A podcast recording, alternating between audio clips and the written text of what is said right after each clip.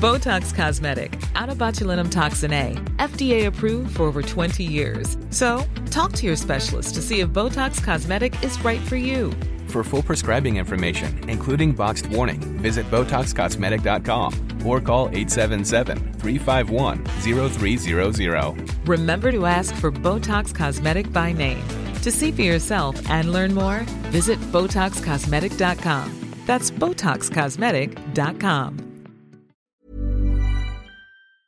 Lycka är ett belöningssystem som används för att premiera ett leverne i vilket våra behov tillgodoses. Lycka är därmed inte ett mått på framgångsrikhet då en framgångsrik person fortfarande kan vara olycklig. Undersökningar visar att människor i rika länder inte är lyckligare än i de fattiga. Inte heller har stora lotterivinster, allvarliga sjukdomar eller materiella ting någon långvarig effekt på människors lycka. Exempel på några faktorer som har långvarig effekt för hur lyckliga vi känner oss är personlig status och respekt från andra människor samt att ha fördelaktigt utseende. Förutom miljöfaktorer så finns det stora individuella genetiska skillnader mellan olika individer som påverkar nivån av lycka. En majoritet av befolkningen anser sig vara lycklig. Något som kan tyckas lite motsägelsefullt är att de flesta även tror sig vara lyckligare än de flesta andra. Så står det om lycka på Wikipedia. Och då kanske vi ska passa på att säga hej och välkomna till veckans avsnitt av Allt är bra. Hej och välkomna. Hej. och den här veckan så ger vi oss ut i jakten på lycka. Ja, det är exakt ja. vad vi gör. Välkomna. Välkomna.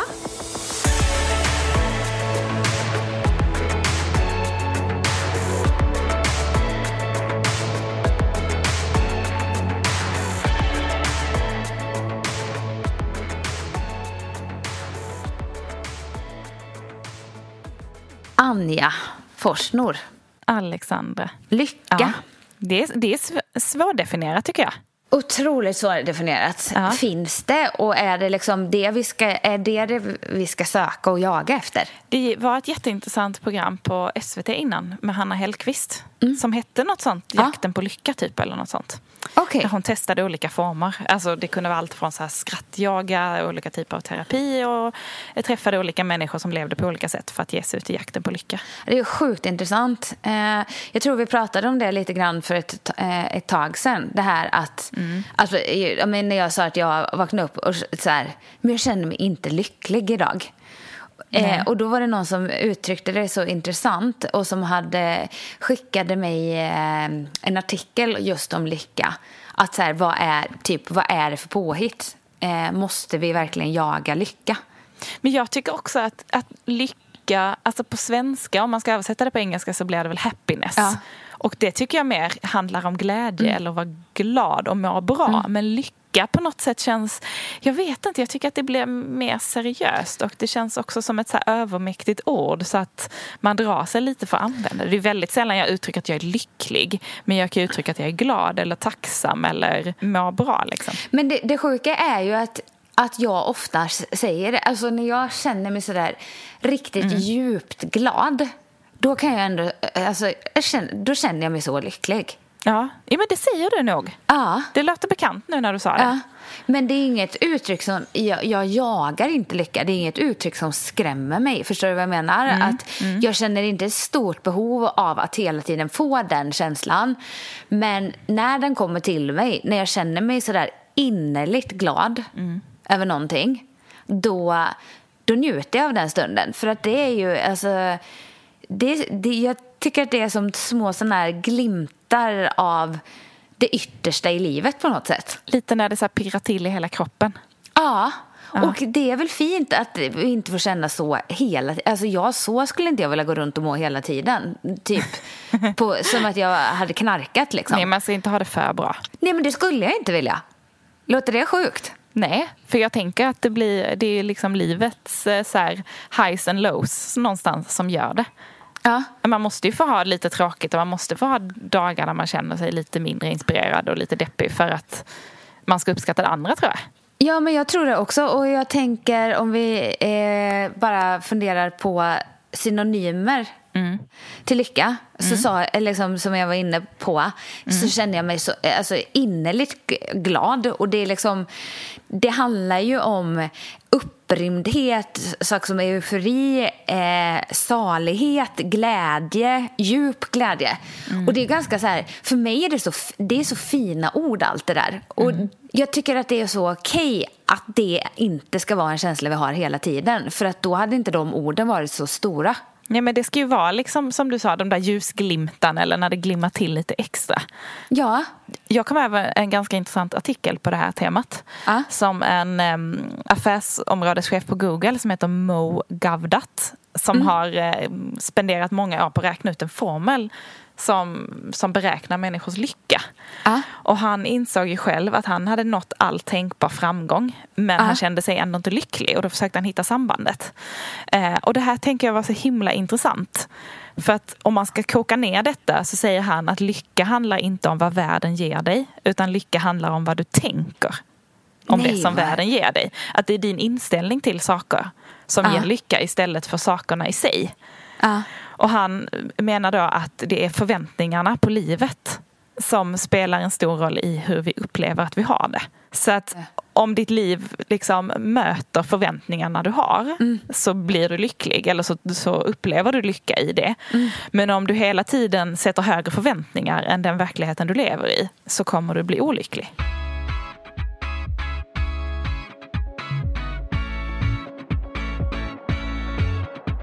Den här artikeln jag pratade om, eh, eh, Mikael Delén mm. Mm. är ju världens klokaste människa tycker jag. Ja, han är fantastisk. Och han har skrivit en eh, artikel i DN på temat lycka som mm liksom knyter an väldigt fint till det, den forskningen som du, han, som du pratar om har gjort. Mm. Bara för att ta ett citat därifrån. Eh, vi tror att vi är olyckligare än vi är eftersom att vi tänker att vi borde vara lyckligare än vi är. Nej, vad fint. Det är jätte, jätteintressant. Och så, så, så här, har han ställt sig frågan vad gör, vad gör det med oss? Eh, mm. Att vi hela tiden funderar. Har du 10 000 val måste du, du vä, eh, måste du väl ändå hitta det perfekta och inte nöja dig. Och så blir vi lite happykondriska. ja. Är inte det ganska intressant alltså? Jo men det är jätteintressant. Och det var precis som han här eh, Mo Gavdat sa. Att, han, mm. att många blandar ihop lycka med, med att ha roligt. Mm.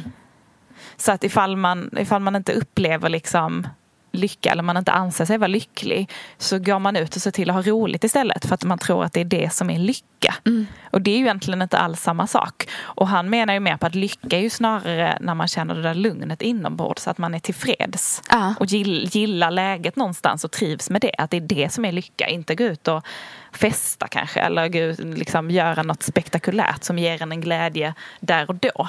Nej, och för mig kan det ju komma alltså, i en stund. Säg att jag är ute och går i skogen. Mm. Och det kommer någon doft. Eh, man känner lite hur det blåser i håret. Mm. Eh, och man bara är still i den lilla vindpusten.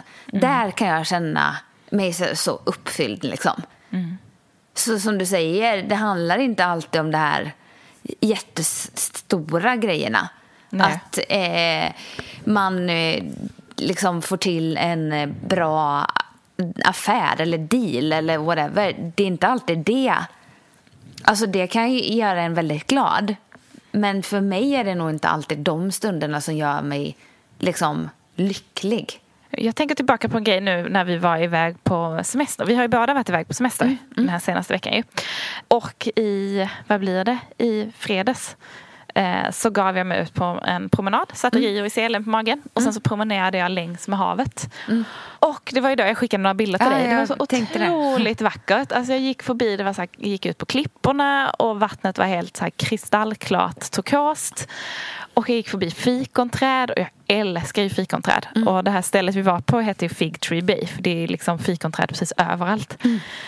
Och jag bara gick där liksom, ja men och kände vinden i håret och bara gick och strosade och hade det så himla härligt mm. och kände mig så otroligt bara lugn och Tillfreds. Ja, men lyck, lycklig kanske ah, då, man ska ah, uttrycka det. Ah. För det var verkligen så här, ingenting som skavde, jag funderade nog inte på någonting. Allting var, bara var. Mm. Och jag var väldigt liksom nöjd med det. Ja, det är, det är ganska fina stunder och liksom i det så handlar det väl om att vara i stunden. Mm. Eh, men det var så intressant för jag hörde, jag hörde på ett eh, samtal på faktiskt det intressantaste jag har sett på länge. Eh, mm. Malou von Sivers har Nej. startat, jo men lyssna här, har startat någon fi filosofisk debatt på något sätt. Okej, okay, ja. Där de satt och pratade, jag tycker den typen av samtal är det intressantaste som finns. Jag, jag bara mm. så här insåg att, ja men är det någonting jag blir väldigt intresserad av i debattväg, det är när man sitter och bara spånar och tänker och så här, väldigt djupa tankar. Alltså jag blir så fascinerad. Jag Men, har väl berättat att jag har läst filosofi på universitetet i San Diego. Det är ju, det är ju wow alltså. Det är ju så wow. Mm, så so eh, you had me at filos filosofi. Jajamän. Nej, men, eh, och eh, då pratar de just om att, här, att vara i stunden är ju också ganska kravfullt. Mm. Eh, att tänka hela tiden, oh, nu måste, för det, det, har du och jag haft som någon uppgift till oss själva ibland. Så här, men vi ska vara mer i stunden. Men det kan ju vara det svåraste. Så tänk bara på yoga, att du bara ska vara i det rummet, inte tänka på någonting. Eh, det är ju ofta så en yogaklass går till. Det kan jag tycka är det svåraste som finns. Och då blir det ju också en typ en form av misslyckande. Att inte vara den som lyckas med den enklaste uppgiften att bara vara i ett mm, ögonblick. Att det nästan ligger någon slags liksom prestation i det också. Förstår du? Och jag tyckte det var ja. ett jätteintressant resonemang. Att det kan också bli en form av eh, krav. Ja. Och att vi förväntar alltså det, det, är hela tiden man kan vrida och vända på allting. Där vi på något sätt försöker göra snälla saker för oss själva. Men där vi ändå lyckas på något sätt sätta press på oss. Men alltså jag tänkte på det så himla tydligt nu i veckan. Jag tog en mm. massage på hotellet. Och var så här, oh, nu har jag bokat in en timmes egen tid. Jag ska få massage. Jag kan inte komma ihåg det senast. Och så la jag där och det är ju något mm. av det bästa jag vet när man får en riktigt ah, bra massage. Liksom. Och sen så kom jag på mig själv att tänka på en massa saker hela tiden. Alltså typ formulera ett blogginlägg. Eh, det var någon titel till något kapitel på boken. Vad vi ska podda om. Alltså som att jag samtidigt skulle så passa på att uträtta mm. en massa saker. Och så blev jag liksom irriterad på mig själv för att jag gjorde det. Och så var det så här, okej okay, slå bort det nu, inte tänka på det, nu ska du bara koppla av, nu ska mm. du njuta. Och liksom pressade mig själv nästan till att inte tänka mm. på någonting. Vilket istället gjorde att jag var ju så fullt upptagen i mitt huvud att jag hann ju liksom varken uträtta någonting eller slappna av och njuta av den här massagen. Det var som att jag hade liksom en inre kamp i huvudet. Lite som man kan ha på mm. ett yogapass. Att man ska absolut inte tänka på någonting och bara vara närvarande och istället så går hjärnan på högvarv. Men det där tycker jag är jätteintressant att du säger. För att jag tror också att så här, i vissa dagar är vi inte i den sinnesstämningen att vi kan koppla av. För att eh, det är ju som med yoga men som med massage. För jag har, jag har haft massagestunder också där jag verkligen ligger och funderar på varenda sak. Mm. Ett ljud som, eh, som eh, liksom är ihärdigt, som eh, upprepar sig. Eh, hur massören tar på mig. Att mm. Eh, jag väntar på att den ska liksom svepa upp över nacken men det kommer liksom aldrig. Nej men det är lite så här... My, Man bör analysera analysera mönstret liksom. Ja, ja myror i tankarna. Mm. Medan vissa stunder så liksom lägger jag mig och sen försvinner, fejdar jag uh. ut och försvinner. Och jag tänker det kanske också är okej. Okay. Att vi, be alltså, vi behöver inte hela tiden vara så hårda i det. Och eh, det som den här kvinnan pratade om, eh, jag som är så dålig på namn vet ju inte vem det var såklart. Men hon sa också det att för mig är det att att typ vara i nästa steg hela tiden. Att planera, eh, typ när jag står och eh, lagar maten till kvällen. Det kan ju handla om också att ja, men jag vet vilken mysig stund jag kommer få med min familj. Så att jag sitter och drömmer mig bort till det när jag sitter på jobbet mm. och inte är i stunden på jobbet. Eller att jag sitter och drömmer. Kan inte det också vara en så här en mekanism att man, alltså att det är en drivkraft också i livet? Jo det, jo, det kan det väl vara. Sen tänker jag så här, det är alltså en sak att man ska vara i nuet men att vara i nuet kanske inte innebär att man måste vara, alltså man kan ju inte njuta av varenda tillfälle alltid tänker jag. Nej, det går ju inte. Alltså det, det blir ju lite Eh. väl liksom, religiöst höll jag på att säga. Nej, men det, man måste ju få liksom ibland också bara vara. Eller blicka framåt eller planera eller tänka på något annat. Ja, jag tänker att det är ganska mänskligt. Eh, så. Och så tänker jag också på att det, det blir någonstans att vi är alltså att vi upprepar mönster hela tiden. Att vi att vi beter oss på ett visst sätt. Alltså, det kanske också handlar om att det i det beteendet finns någon form av belöningssystem. Någon slags tillfredsställelse i att få göra det. Det kanske är lyxigare för dig att ligga på massagebänken och tänka på det där blogginlägget eh, än att sitta framför datorn hemma i lägenheten och skriva på det. Förstår du vad jag menar? Att man bara så här, ah, fast nu, alltså, eftersom att jag ligger här och tänker på det här nu så är jag väl inne i ett stim. För, eh, att, för då Ja. låg du istället och försökte trycka bort de här, Exakt. nej nu ska jag inte ligga och tänka på det här. Alltså, förstår du mitt, Ja, men det blir, eh, det blir väldigt... dubbelt negativt på något sätt.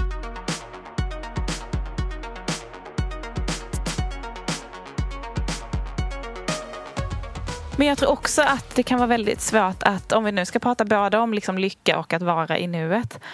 Det är ju svårt att göra det på beställning. Alltså det är ju svårt, Ja, det svårt går. att känna så här, åh nu ska jag njuta så himla mycket av den här massagen och bara vara, koppla av och vara i stunden. Det är kanske som du säger att man kanske inte alltid har de förutsättningarna. Lika väl som Nej. att man kan ju inte bestämma när man ska känna sig lycklig.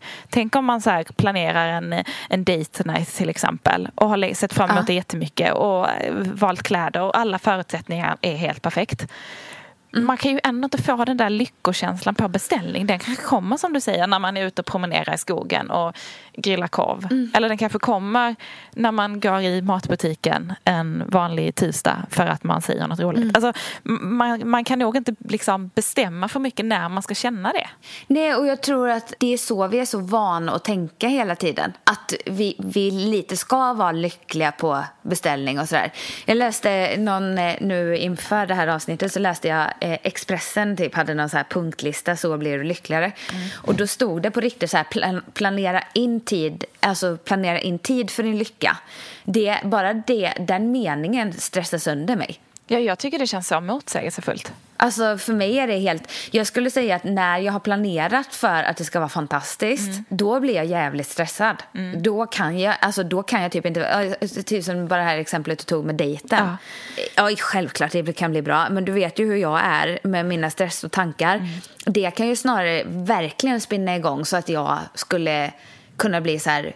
Nej men fy, jag stör ihjäl mig idag på David. Eh, och eh, skulle kunna tycka att ja, men maten var, blev inte bra och då blev hela liksom grejen... För, alltså, Ja, men det blir någon form blir av jag- prestationskrav, att man ska vara lycklig på beställning. Ja, och då blir jag... Då skiter det så fullkomligt. Ja. Vilket, alltså, då blir det som en lyckofälla snarare än någonting annat. Vet du vad jag tror är en av de absoluta eh, största vad ska man säga, fällorna? Nej. Mobilen. Ja. Jag tror, den, jag tror den hindrar oss väldigt ofta från att vara i nuet. Och att känna, känna efter. Och jag tror att den stör vår lycka väldigt många gånger. Det tror jag också. Jag tror att den någonstans gör att om man liksom, som jag tror väldigt många, inklusive mig själv, kanske innan jag fick barn, för nu har jag inte riktigt lika mycket tid, men att det första man gör när man vaknar på morgonen är att typ ta upp mobilen. Och så går man in och scrollar på Instagram. Och sen så får man liksom massa bilder och texter kastat i ansiktet. Som direkt sätter en känsla i mig innan jag ens har klivit Ja. upp på sängen. Så kanske jag blir irriterad över någonting eller känner stress över någonting eller ser på någon annan som sitter och har den där lyckliga härliga frukosten med familjen hemma och så får en klump i magen och känner att "Ugh, okej. Att jag, liksom, jag ger inte ens mig själv en chans att känna efter innan jag får liksom, någon annans lycka kastad i ansiktet på mig. Vet du, det här du säger nu tror jag... Alltså, Jag tror det är en ja. jättefälla. Jag tror att du har så, så rätt i det. Jag har faktiskt eh, slutat, eh, testat nu under hela den här semestern. Mm. Eh, bestämt mig att jag inte får starta morgonen med mobilen. Nej, det är helt rätt alltså. Alltså jag har gått upp, eh, tittat vad klockan har varit, eh, såklart. Eh, gått upp till frukostbordet och då är det typ som att jag glömmer bort det och jag startar dagen så mycket härligare. Men jag har också märkt några gånger vilket sug jag har efter, alltså att det är en sån rutin och jag, det skrämmer skiten ur mig om jag ska vara helt ärlig.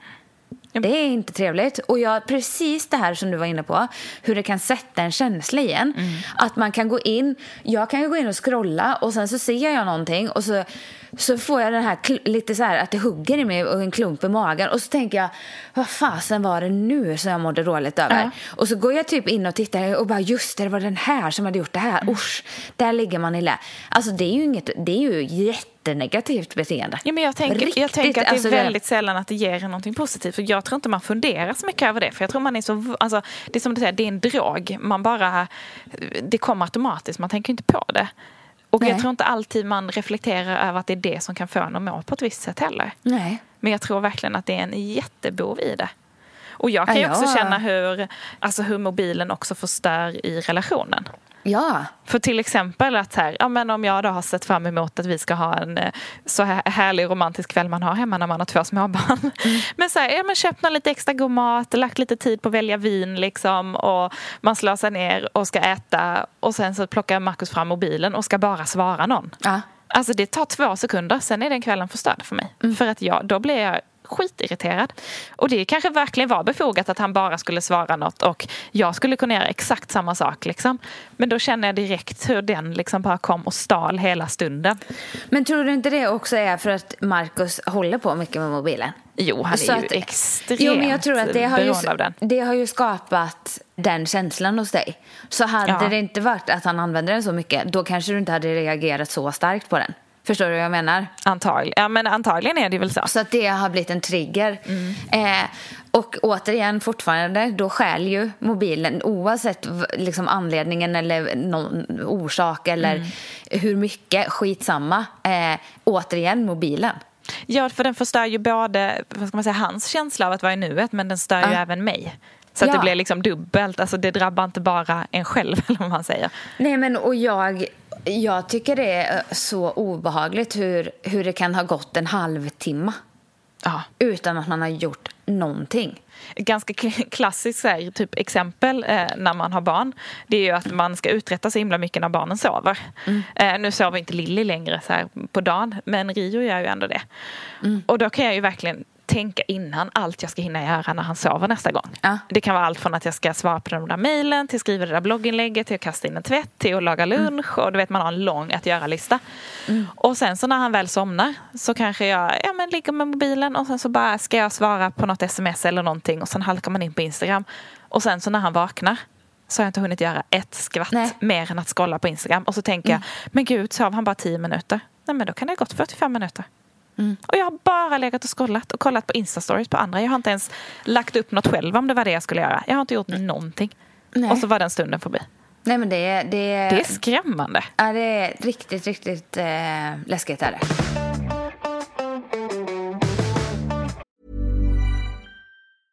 A lot can happen in the next three years. Like a chatbot may be your new best friend. But what won't change? Needing health insurance. United Healthcare Tri Term Medical Plans are available for these changing times. Underwritten by Golden Rule Insurance Company, they offer budget friendly, flexible coverage for people who are in between jobs or missed open enrollment. The plans last nearly three years in some states, with access to a nationwide network of doctors and hospitals. So, for whatever tomorrow brings, United Healthcare Tri Term Medical Plans may be for you. Learn more at uh1.com. Hey, I'm Ryan Reynolds. Recently, I asked Mint Mobile's legal team if big wireless companies are allowed to raise prices due to inflation. They said yes. And then when I asked if raising prices technically violates those onerous two year contracts, they said, What the f are you talking about, you insane Hollywood ass? So to recap, we're cutting the price of Mint Unlimited from $30 a month to just $15 a month. Give it a try at mintmobile.com slash switch. $45 up front for three months plus taxes and fees. Promoting for new customers for limited time. Unlimited more than 40 gigabytes per month. Slows. Full terms at mintmobile.com.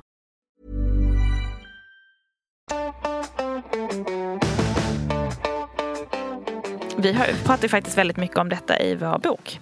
Ja, det gör vi. Som i augusti. Jag eh, kan ja. slå ett slag för det redan nu. Ja. Men, eh, så att vi har ju eh, men, pratat om detta ett tag och läst på lite om det och det är så sjukt intressanta tankar. Otroligt jag. intressanta tankar. Tror du att det finns någon, någon framgångsnyckel till lycka? Eller är det någonting vi inte ska eh, fokusera så mycket på? Är det ett för stort ord med för, för kraftfull innebörd? Alltså jag tror så här, jag tror inte man ska jaga lyckan i sig Utan jag tror någonstans lyckan kommer när man är sann mot sig själv och gör saker som man mår bra av.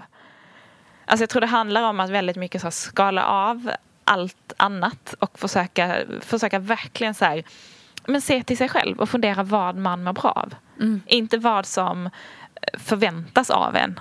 Nej. Och jag, ja, men jag, jag, tror här, jag tror han är inne på en poäng där han pratar om det här med förväntningar. Mm. Nej, men så här, göra saker som man mår bra av. Alltså vara sann mot sig själv. Känna att man liksom har ett jobb där man, där man trivs. Eller mm. att man, man är i en relation där man mår bra. Man omger sig av folk som får en att må bra. Mm. Att man liksom, har man den där klumpen i magen oavsett i vilket tillfälle det är. Att man mm. försöker göra sig av med klumpen. Ja. Alltså för jag, jag, tror all, jag tror att det är en sån tydlig indikation på att någonting är fel. Mm. Jag tror att, jag tror att liksom, har man ångest när helgen är slut för att man ska iväg och jobba eller man känner att den, oh, den där middagen, oh, jag ser inte fram emot det. Eller vad det än är, att man verkligen försöker så skala bort alla de där ångestklumparna. Mm. Och göra saker som man mår bra av. Jag, jag tror att det är så små saker i ens vardag som kan göra en lycklig. Mm. Alltså jag kände bara som nu efter vi har varit på semester en vecka Mm. När jag kom hem, eller vi kom hem igår morse. Mm. Och eh, satte på eh, kaffekokaren. Mm. Mixade en enkel smoothie. Mm. Kok kokte ägg som vi åt på knäckebröd.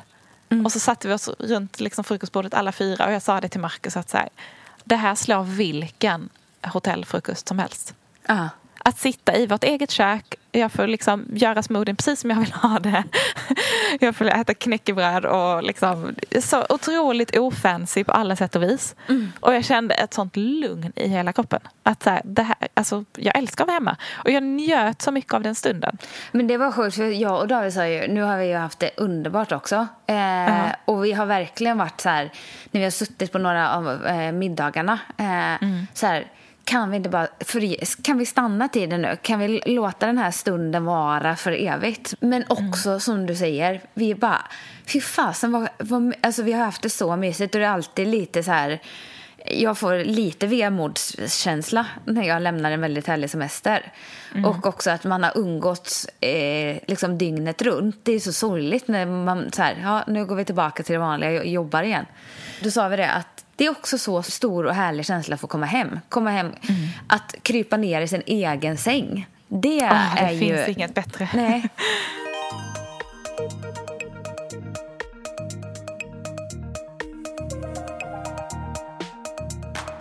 Men jag tror någonstans att det är väldigt viktigt för jag tror att vi generellt, alltså människan, mm. är väldigt duktig på att hela tiden eh, blicka framåt. Ja. Att man lever lite, framförallt tänker jag i Sverige när man har den här långa mörka vintern, mm. att man lever efter sommaren och så har man kanske fyra eller fem veckors semester på sommaren mm. som är inplanerade sedan flera månader tillbaka. Och så ska man verkligen maxa de där semesterveckorna och gå all in på det. Och det är då man är liksom någonstans lycklig och ska liksom göra allting. Och sen är vardagen så här grå och trist. Ja. Eller att man liksom, man äter ja, nu tycker liksom korvstroganoff eller liksom väldigt så enkel mat måndag till torsdag. Uh. Och sen så på fredag och lördag då är det oxfilé och det är vin och det är desserter mm. och då ska man liksom maxa allt och man köper lite, ja men som jag stod på Ica i liksom, ja men lördag kväll här mm. och det var så lång kö till delikatessdisken för alla skulle köpa finkött och ostar och fisk och allt vad det var. Mm. Men varför gör man inte det en onsdag? Kan man inte ha liksom räkor och ett gott vin en onsdag? Jo, och liva upp vardagen. Alltså man är så himla duktig på att vad ska man säga, maxa på helger och semester. Men sen så ska man nästan gå och lida den andra tiden. Ja, men det där är ju... Förstår du vad jag menar? Ja, men det där är superintressant. Men det, och det tycker jag är också en sån fin grej med David. Han kan ju verkligen ibland, när jag har kommit hem, eh, mm. ha ställt sig och lagat världens festmåltid en onsdag. Oh, är det då han gör sin egna hemmagjorda pasta? Ja, till exempel. Nej men alltså, sånt är så trevligt. Jaha. Det kan jag känna mig väldigt bortskämd i. Att, att få den, eh, den eh, vardagslyxen. Det är fruktansvärt mysigt.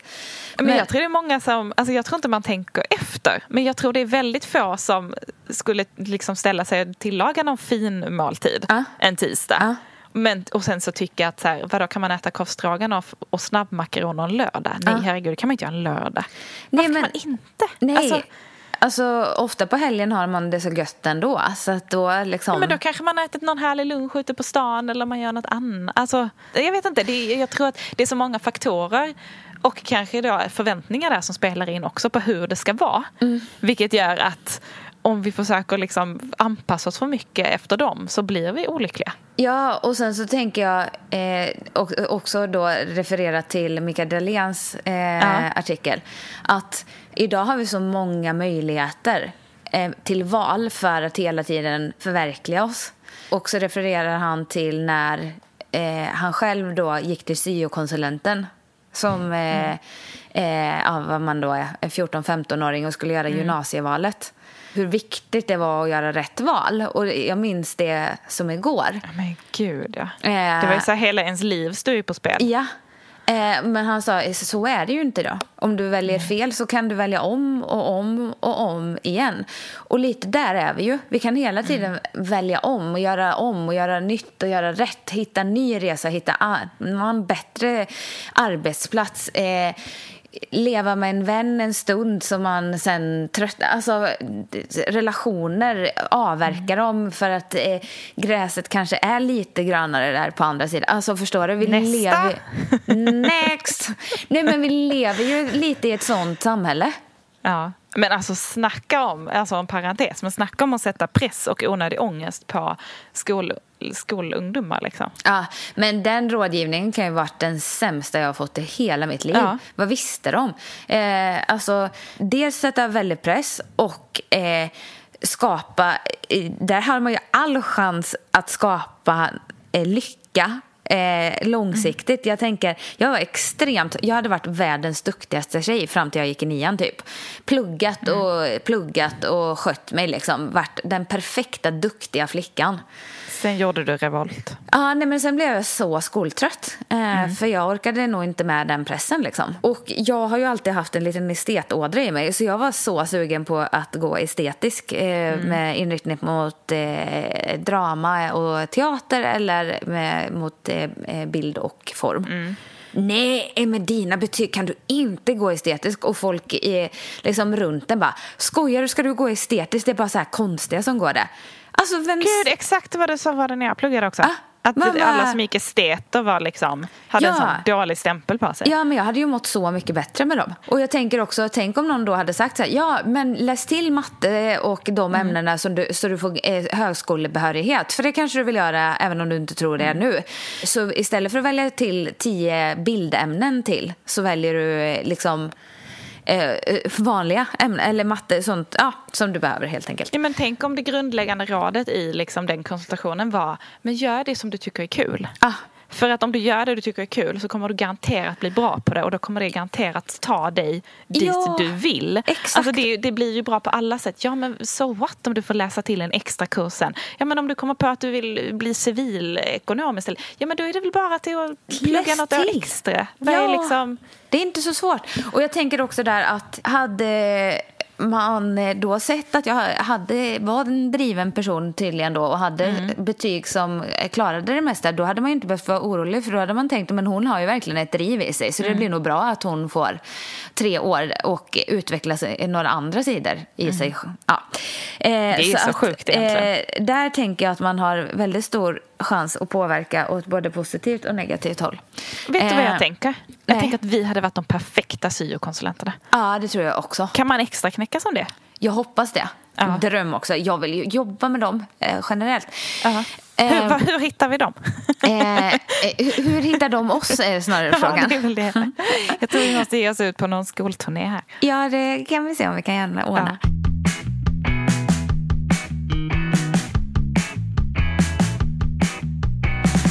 Nej, men sen är det väl generellt det i livet som vi pratar om. Alltså, jag tror inte på att jaga lycka på det i den bemärkelsen. Men jag tror att man kan på många sätt lägga grund för att skapa lycka mm. genom återigen det som vi också pratar om i boken.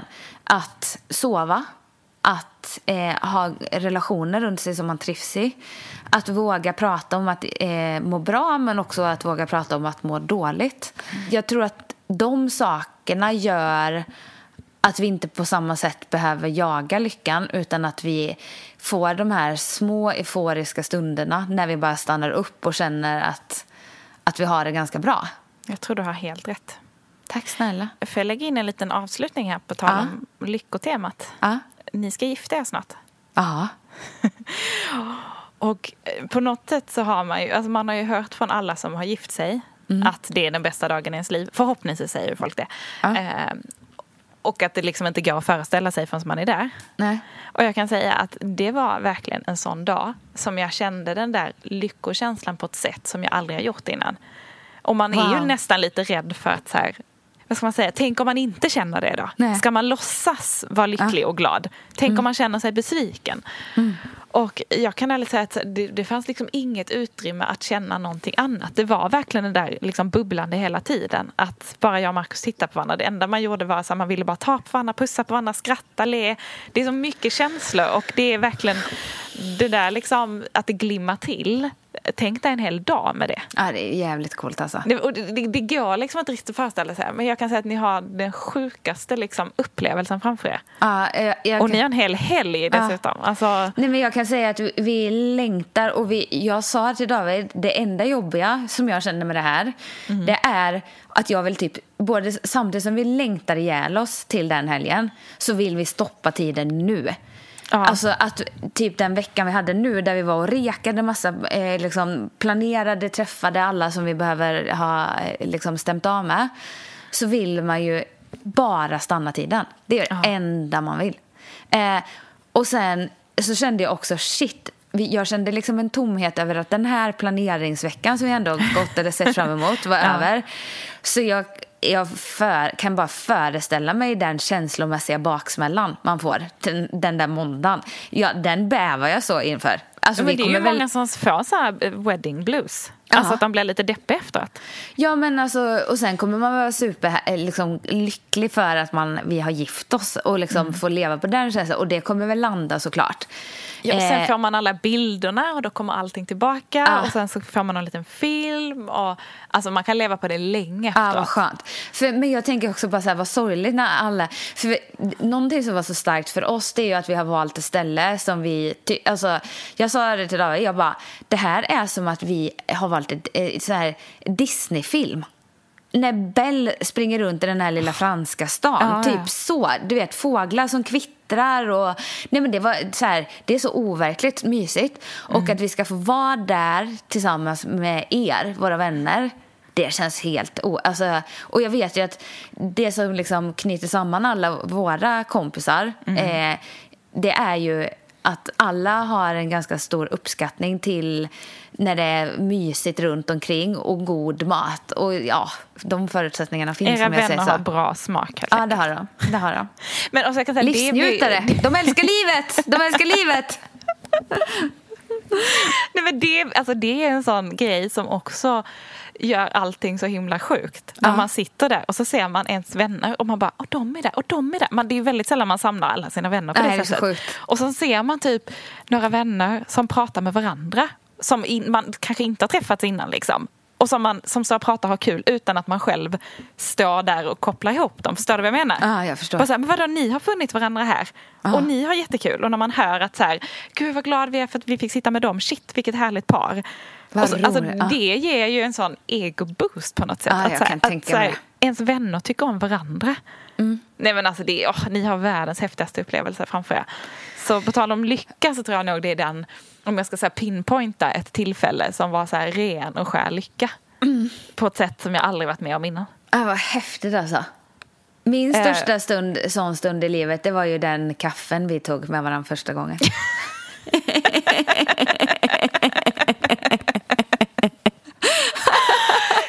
Ren och skär lycka. I tre timmar bubblade det i kroppen. Vad säger du nu då? Kan, du, kan vi avsluta det här på ett bättre sätt? Jag tänkte dra upp lite förlossningar och barn och så, Nej, men jag kände att nej, ingenting nej. kan toppa det där. Nej, det blir inget, det blir ingen topping på det. Eh, nej, eh, lyckoformen på något sätt då. Jag känner mig Eh. lycklig just nu. Ja, jag med. Ja, det hjälpte Eh. att prata om det. Ja, det var härligt. Det var jättehärligt. Hörni, vi önskar er en lycka, lyckad vecka. En lycklig vecka. Ja. Och Ja. lycklig och No lyckad. pressure. No pressure. Lev, lev i nuet, carpe diem, Ja. eh, sök lyckan. Ja, leta lyckan med lykta. Skala ner förväntningarna. Ja. Och ha det bra helt enkelt. Ja, ja, det Så önskar hörs vi vi. nästa vecka igen. Mm, det blir bra. Puss och kram. Puss och kram. Hej då.